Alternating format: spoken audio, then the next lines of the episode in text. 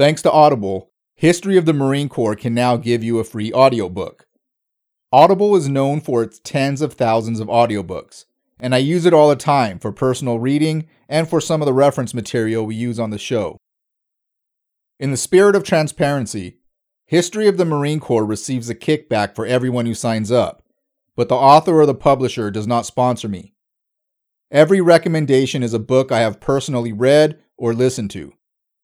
I'll include my suggestion at the end of the episode, but don't feel obligated to select my recommendation. This offer is available to any of the tens of thousands of audiobooks offered by Audible, and whether you decide to continue your membership, this book is yours to keep forever.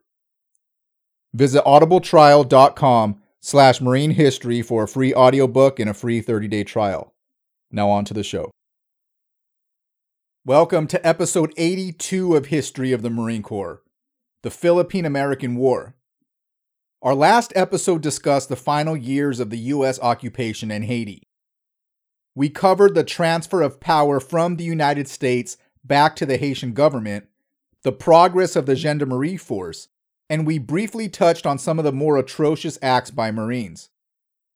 This episode jumps into the Philippine American War. Spain ceded the Philippines to the United States after the Spanish American War, but Filipinos didn't want to be under the control of another colonial ruler. They wanted independence, and they started a rebellion against the U.S. presence in the Philippines. We cover a few battles and an unfortunate event where Marines lost their way in the jungle and multiple men died from hunger trying to find their way back. Thanks for joining. Now let's talk about the history of the Marine Corps.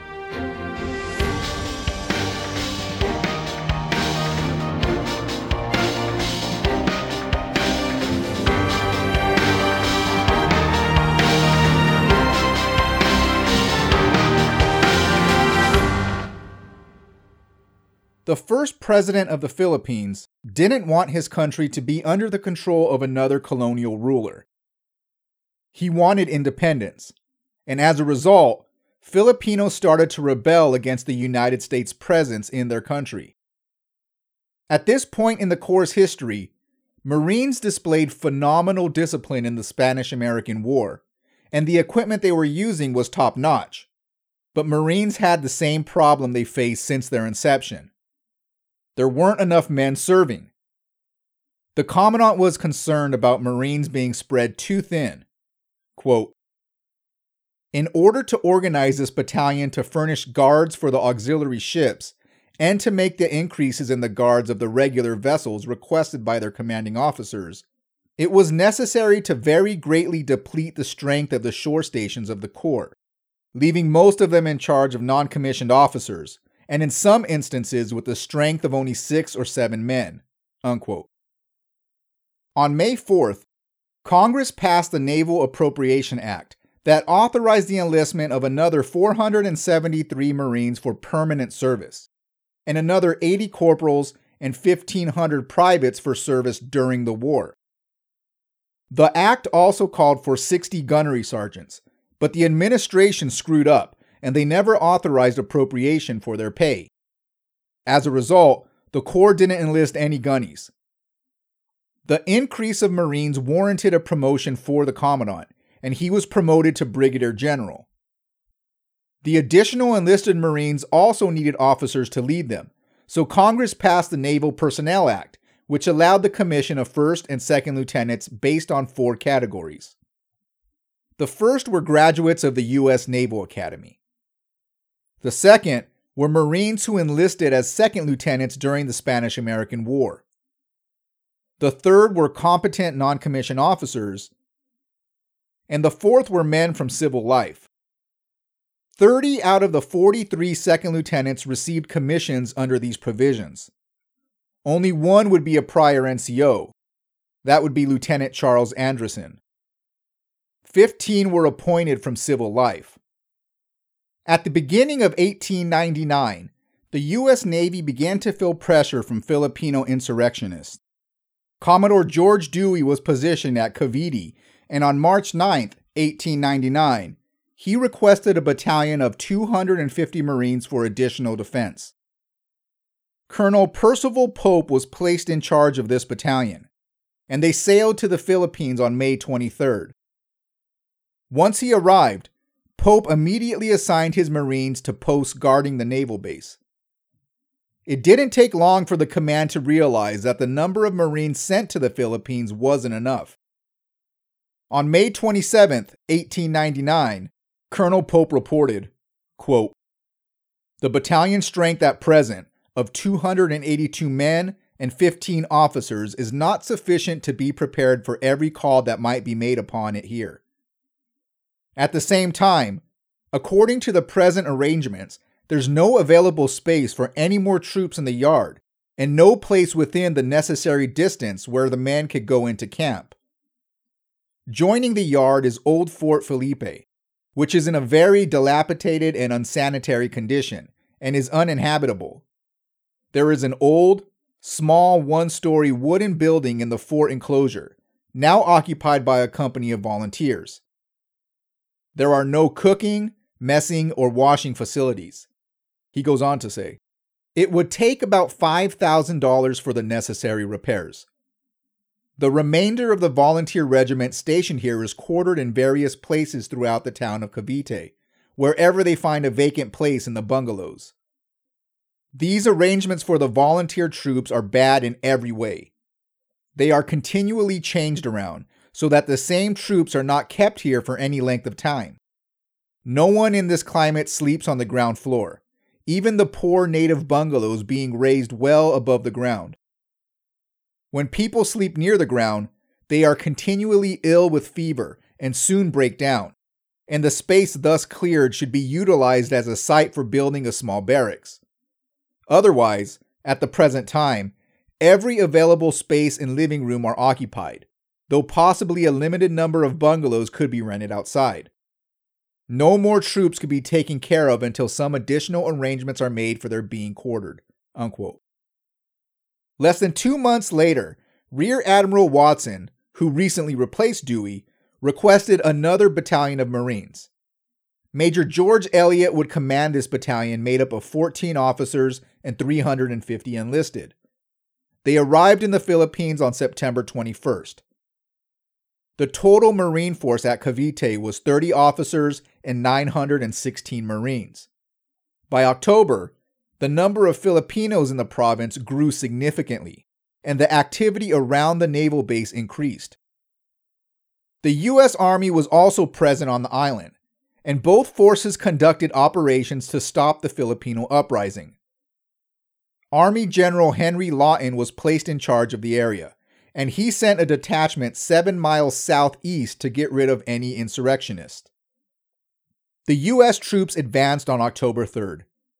Close to 100 Marines and 24 sailors, under the command of Marine Captain Fuller, took part in this initial operation. Shortly after, another battalion of Marines, consisting of 20 officers and 360 enlisted, commanded by Lieutenant Colonel Elliott, joined the fight. They attacked them head on at Noveleta. Marines received support from the USS Petrel. While the Marines were attacking Noveleta, the Army attacked Cavite Viejo, while another Army detachment supported the Marines by outflanking the insurgents. U.S. forces had a hard time navigating through the countryside, and Elliott divided his Marines into two columns. Captain Haynes commanded the left column, while Captain Fuller commanded the right. Both flanks ran into Filipino defenses on the morning of October 8th. Once the Petrel received the signal from Elliott, it immediately started firing to cover the Marines' advance. Leathernecks trekked through swamplands and tidewater runs to get within one mile of their target. They encountered the usual resistance along the way, and as they neared their destination, the resistance grew. Marines relied on their marksmanship skills and were able to take out any resistance. The two flanks of Marines continued to advance towards their target. But each flank faced vastly different terrain. While one column of Marines waded through muddy rice fields, the other had to fight through thick brush. This harsh terrain caused a lot of confusion, which resulted in disorganization. When they were 250 yards from the enemy, they organized near an old, abandoned wall, which was previously used as a defense structure. The Marines regrouped and began to fire at the enemy's defensive position. They quickly found out that they weren't dealing with an inexperienced force of rebels. The Filipinos returned fire with just as much ferocity, and soon they started to outflank the Marines. A group of injured Marines in the rear started taking fire, and a detachment of 20 left the front lines to help the wounded in the rear. The main offensive line for the Marines continued to push back Filipino insurgents, and soon they gained some ground against the defenses. The entire Filipino defensive line soon fell, and the Marines moved to their position. The Army had similar success. Now that U.S. troops flanked the Filipinos, most started to flee or mixed with the locals and pretended to be friendly. This was the first real fight against the insurrectionists. The Marines had 11 wounded during this battle. One of the injured would die from his wounds. After this engagement, most U.S. troops were sent to the north of Manila. This transfer left the Cavite province relatively defenseless. Only 200 Marines remained. Admiral Watson requested another battalion of Marines to supplement the remaining forces. His request was approved, and Major Littleton Waller arrived on December 15th with his battalion of 15 officers and 325 enlisted. Up to this point, U.S. engagements with Filipinos took place in the southern part of Luzon, the largest and most populated island of the country. Towards the end of 1899, U.S. forces would make a concerted effort to eliminate any rebels on the island, and the U.S. Army headed north to accomplish this task. Army General Young pushed north along the west coast of the island and pursued a force under Aguinaldo. The Navy supported Young by sea, and 50 Marines, commanded by Captain Dion Williams from the USS Oregon, joined the Army on land on November 26. Their target was Vigan, and U.S. troops anticipated another vigorous attack by the Filipinos. But when they reached their destination, residents met them with more of a welcome than a confrontation. Town officials happily met with Captain Williams and they turned over the town to him. Many locals were happy to see the Marines and welcome them as well. The Marines set up an outpost around the town to protect them from a potential attack. They also sent out patrols to search for any rebels. Back in Cavite, the U.S. Navy and the military governor of the Philippines reached an agreement to turn over the full authority of the town to the United States. Draper and 117 Marines were assigned to Olongapo, where they had to clear the surrounding area of insurgents and robbers. This was another harsh location for the Marines. They either had to travel 30 miles to the nearest water source or cut that distance in half by hiking through a kilometer high mountain range. On one of their trips, Filipinos attacked the Marines and ended up killing two. The Filipinos fled to Morong, and Draper gathered most of his Marines and headed towards the town the following day. But by the time the Marines showed up, all the Filipinos were gone. Draper continued to hunt down the rebels who attacked his Marines, not finding any of them, but discovering weapons and ammunition along the way. They wouldn't meet the insurgents again until March, when 45 of Draper's Marines were assigned to the U.S. Army. Once the Army and Marines seized the town of Cognac, Draper sent multiple patrols out to find the insurgents. It took Draper three months but he managed to control the insurgent population and restore some order. He established a local government, made sure the locals were fed, supplied medical attention to the residents, and set up a school, whose instructor was Lieutenant George C. Thorpe. Yes, the same Thorpe who Merkel called out in his suicide note. Another company of Marines was sent to Olongapo in March 1900 to support Draper and his growing community a new Marine post was established nearby at the port. Almost 1,000 Marines were split up into 13 different detachments including providing protection for five lighthouses.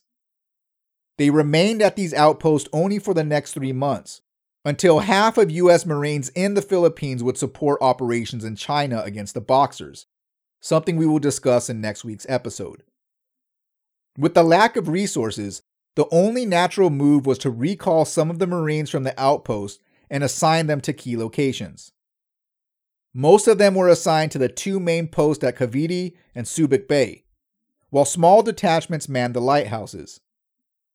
In charge of the Atlantic Fleet, Admiral Remey continued to request additional Marines to help in the Philippines. But as quickly as the Corps created battalions, they were sent to China to help with the escalating tensions. This happened to Remey twice. Well, two and a half times if you want to get technical. He was promised a battalion of Marines. They were organized at Washington and commanded by Major Biddle, but they were diverted to China. The 5th Battalion was created a month later to support U.S. efforts in the Philippines, but again, they were diverted to China. The 6th Battalion was created and sent for the Philippines, but only two of its companies reached Cavite. By September, the situation in China was under control, and the Secretary of the Navy ordered all Marines assigned to the expeditionary forces in China back to Cavite, and they relieved the U.S. Army. In October, 1,000 Marines were sent from China to Cavite, and the total strength grew to 1,678. This brigade of Marines was organized into two regiments, and each regiment had two battalions. A Fleet Marine battalion was also assigned to U.S. vessels that had the ability to quickly deploy to most locations. The Marine Corps also established two artillery companies.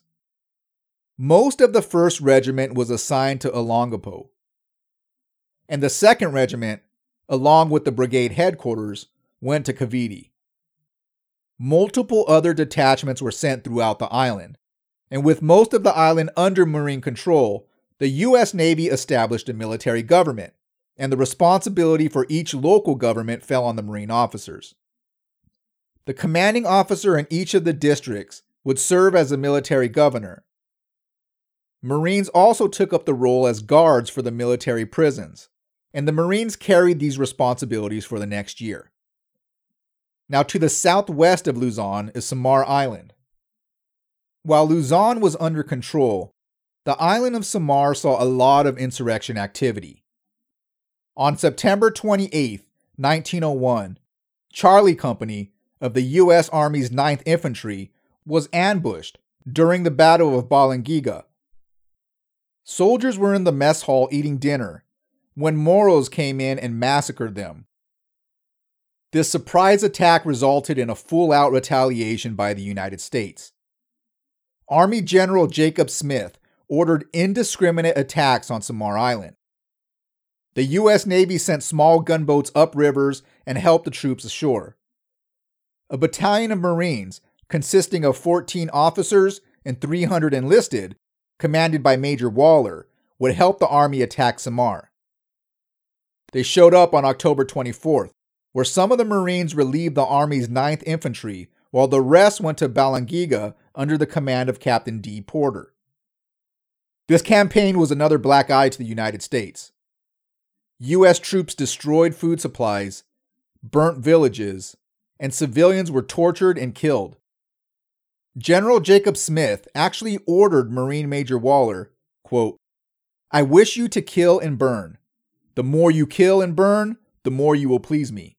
I want all persons killed who are capable of bearing arms in actual hostilities against the United States. The interior of Samar must be made a howling wilderness. Unquote. Up to 2,500 people died during these attacks. All Marines on the island served under Brigadier General Jacob Smith. The Marines oversaw the southern end of the island. Waller and Porter sent multiple detachments of Marines throughout their area of responsibility. They would locate insurgents, eliminate them, and occasionally burn down the village. And although harsh, the plan was working. And the constant patrols by Marines caused the Moros to fall back and move towards the Sohoton River. The Moros had defenses in the river's high cliffs, some as high as 200 feet. Filipinos dug defenses into the volcanic rock and suspended boulders to drop on any ships in the river below. It took them three years to build this defense structure. The Moros thought they were indestructible. Waller took up the challenge of proving them wrong, and he sent two columns, one under Porter and the second under Captain Bearss. They marched through the jungle towards the enemy. Waller had a third detachment of Marines head up the river in boats. On November 16th, the two columns on land met up and they rested for the night. The Marines in boats stopped 200 feet below their position and established communication with them. The original plan was for the Marines in boats to advance along with the ones on land. But due to a misunderstanding between Waller and Porter, the Marines in the boat stayed behind. Maybe it was for the best, because Porter thought the boulders hanging over the waterway would decimate the small boats. Porter and Bearss left in the morning towards their target. They soon found a trail leading to the enemy's defenses. Along the trail, Marines had to deal with occasional booby traps. In one instance, Marines found several bamboo guns, one of which had a lit fuse. Corporal Harry Glenn ran to the gun and pulled the fuse before it fired. An abandoned camp was at the end of the trail, but the fires were still burning, meaning that the Moros had just left. The Marines continued to advance and soon came upon two more camps. This time, the insurgents were there and they were unaware of the Marines.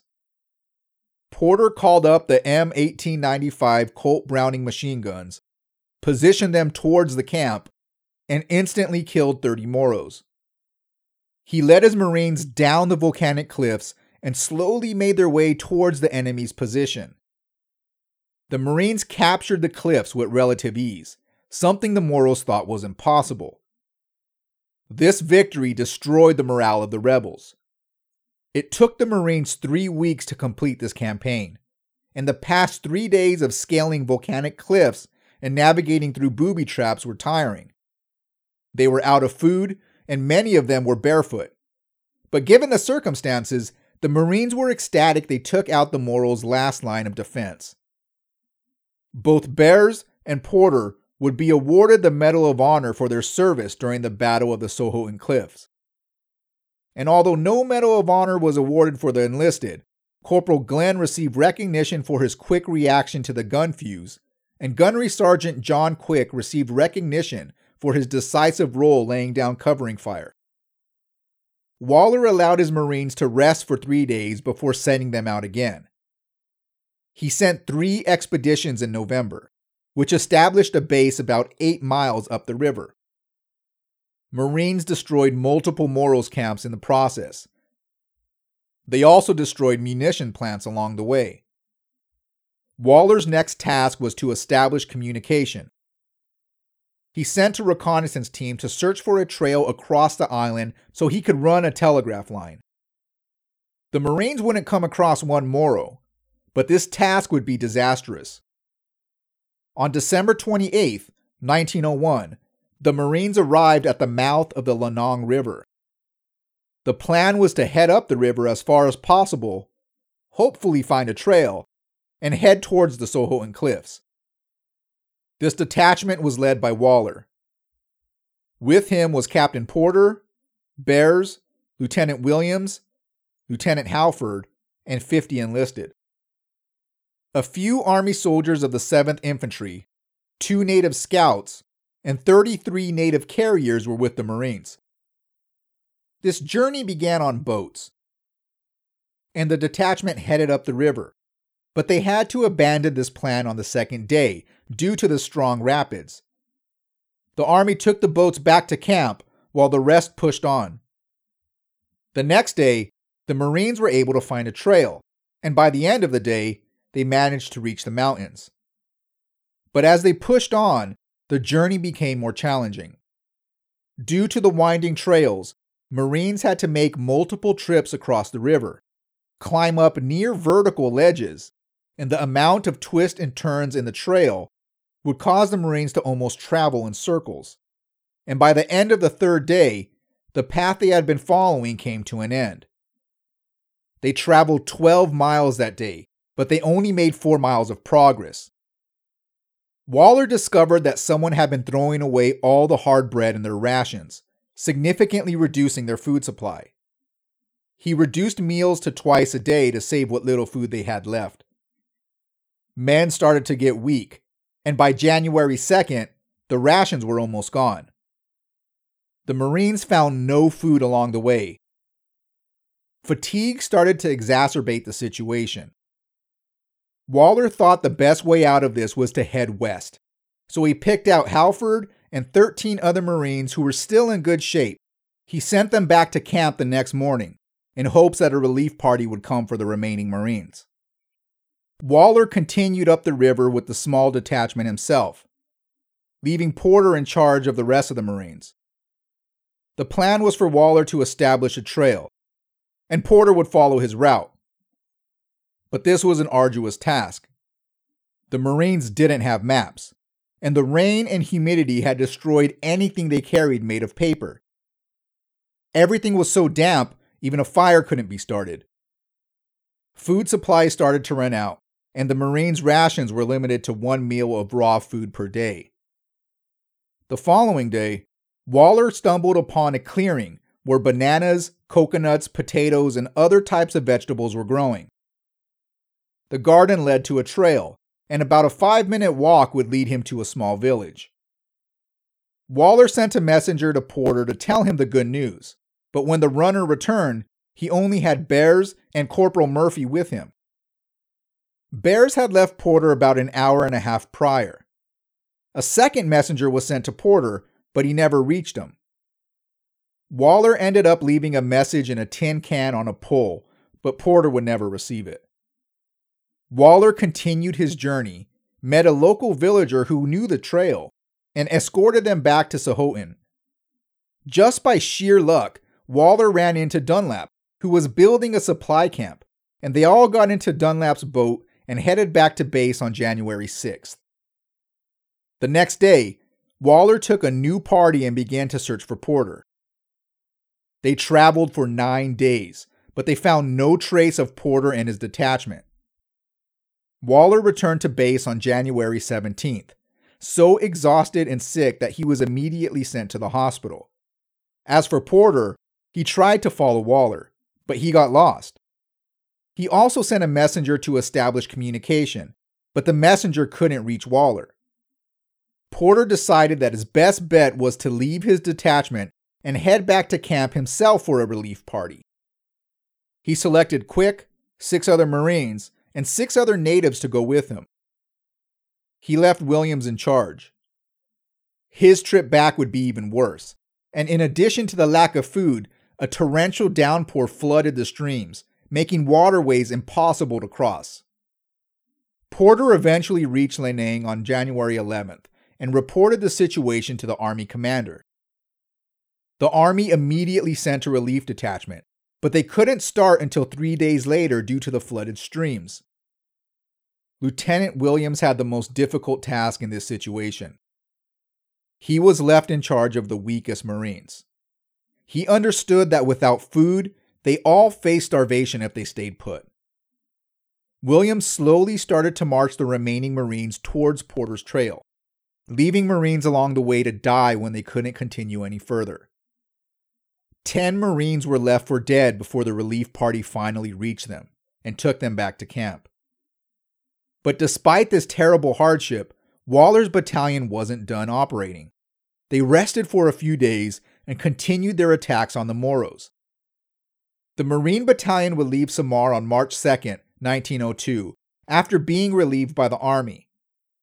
The Marine Brigade in the Philippines would see less activity from the rebels and soon settle down to a more peacetime routine.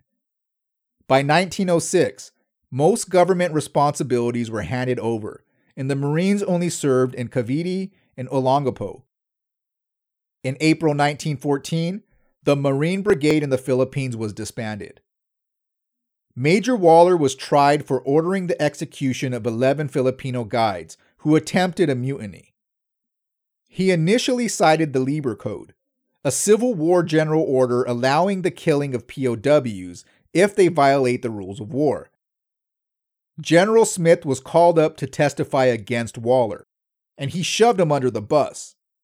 In return, Waller opened up and admitted that he acted on special orders from Smith, which stated that he was ordered to take no prisoners and kill every Filipino over the age of 10. His testimony was confirmed by three other officers, and multiple copies of every order written to him from Smith was provided in the trial. Smith was court martialed as well, but not for murder or any other war crime. He was tried for conduct to the prejudice of good order and military discipline. He was found guilty and forced into retirement. Smith received no other punishment for his crimes in the Philippines. Thanks for listening. Next week, we'll head to China for the Boxer Rebellion. Welcome to this week's book recommendation.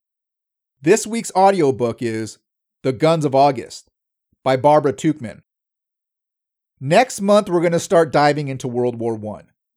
Similar to every other war we discussed on this podcast, I will dig into how the Great War started. But the details that are involved in World War I cannot be summarized into a single episode. If you appreciate the specifics, I suggest reading The Guns of August. This book is one of the best sources for understanding how the First World War started. It's a phenomenal read, and the book won the Pulitzer Prize for General Nonfiction in 1963. If you're interested in learning more about the events leading up to the war, give this book a shot. Visit audibletrial.com slash marine history for a free audiobook and a free 30-day trial. But don't feel obligated to select my recommendation. This free audiobook applies to any of the thousands of Audible choices. If you like what you're hearing, check out historyofthemarinecorps.com. Here you can subscribe to our newsletter, find out more information about each show, and look at references used for each episode. We're also on Facebook and Twitter at Marine History, and on Instagram at History of the Marines. If you're enjoying the podcast, tell a friend. We count on listeners like you to share, and any help would be greatly appreciated. If you don't like what you hear, please contact us through historyofthemarinecorps.com and let us know why. I'm always looking for ways to improve. Thanks for listening and Semper Fi.